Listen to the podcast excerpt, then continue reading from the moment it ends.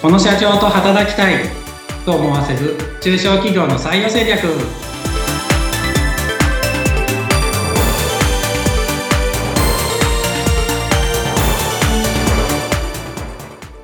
はい皆さんこんにちは、えー、採用定着地で社会保険労務士の梅田です。よろしくお願いします。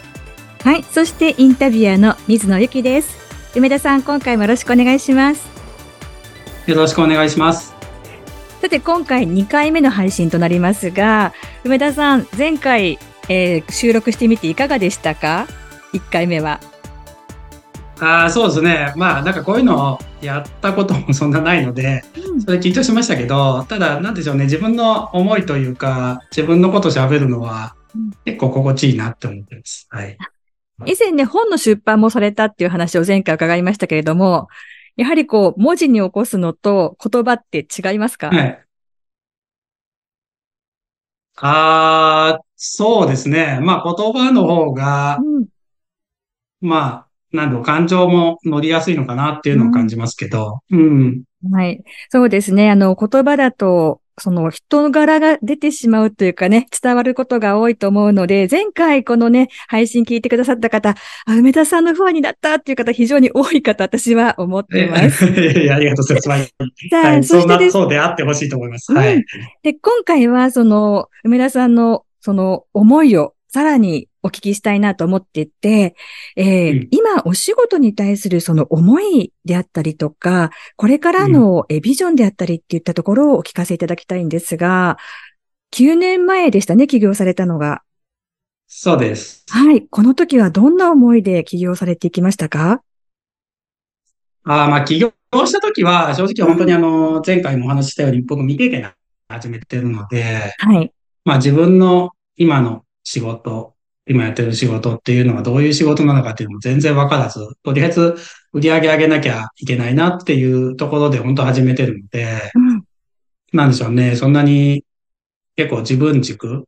でやってたというか、うん、まあ自分のために、まあとりあえず売り上げ、まあ家族もいるので、売り上げ上げて家族養わないとなっていう方がやっぱ先に立ってましたけど、ええ、ただ、まあそんな中でがむしゃらに今やっって聞いて、やっぱ9年も経つと、やっぱこう、やりたいことって自然と、まあ僕なんかでもできてきてですね、うん、本当に今やりたいなと思ってることって、うんと僕と付き合ってくれる方、ご縁をいただいた方に、本当儲かってもらいたいなって単純に思ってるだけなんです。はい、で、僕と繋がって、本当になんか、そう、利益をどんどん出して、で、行くような、まあ、支援を僕がしてあげれば、その方も幸せになるしっていうところで、うちのサービスは本当作っています。だから、うちの得意先もそうですし、はい。えっ、と、まあ、岡田さんもそうですけど、まあ、岡田さんとか、えっ、と、僕のことを支援してくれるような方に、そう、みんな儲かってほしいなと思ってて、まあ、そうすることで、まあ、新たなご縁なんかもつないでいただけますし、うん、っていうので、まあみんなをそう儲けさせて幸せにしていきたいなっていうのを今考えて、いろいろサービスを作ってます。はい。やはり、この9年間の歩みの中で、だんだんとそういった思いに変わっていかれたっていうところなんですね。まあそうですね。結局、なんでしょうね。まあ、もちろんあの事業をやる以上は儲かりたいってなりますけど、はい。ただ、うん僕あんま接待とか得意じゃないんですね。うん、あの、やぱり、こう、頭下げて、お願いしてお仕事取るみたいのって正直あんま得意でもないし、まあ個人的にも好きでもないので、はい。全然やらないんですけど、うん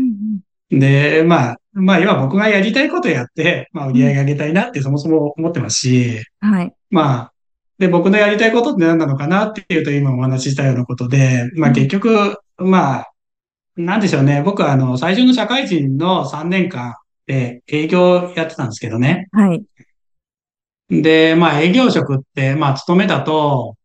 えー、っと、まあ、会社からこ、この、え、まあ、この商品売りなさいみたいなこと言われて、うんうん、で、まあ、まあまあ、売りたくないものを売らなきゃいけない時もあるんですよね。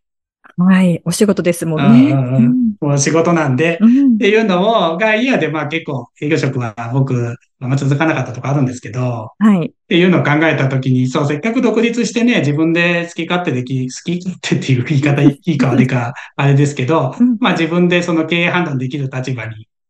ってるので、はい。えー、なんかね、そこでなんか、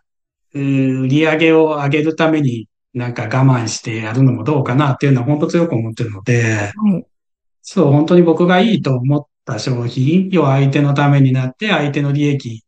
を出せる商品っていうのをやっぱ扱って売っていきたいなっていうのは本当に思ってて、それがまあなんか独立して、うん、えー、自分で経営判断して、なんか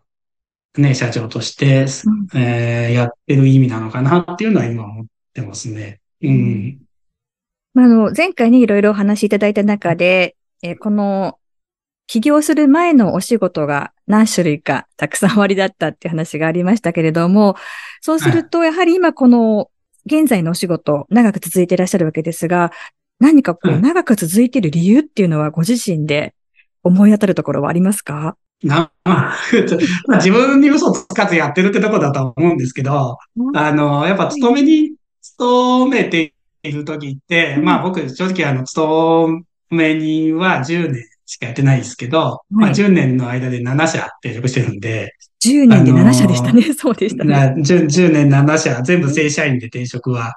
してるんですけどね。まあそれは、そう、あのまあなかなかね、あの面接対策なんかも対策っていうか、まあ面接でだいぶ転職回数多いと、だいぶいろいろ突っ込まれるんで、ええ、あの、まあその辺をどうくぐり抜けるかみたいなプレゼン能力はおかげで鍛えていただきましたしね、そこで。はい、あの、まあ、7社いろいろ見ると、やっぱ1社だけの人よりも広い視覚で、視点か、視点で物事が見れるんで、はい、そういった意味だと今の仕事にはものすごく役立ってるんですけどね、そういう経験って。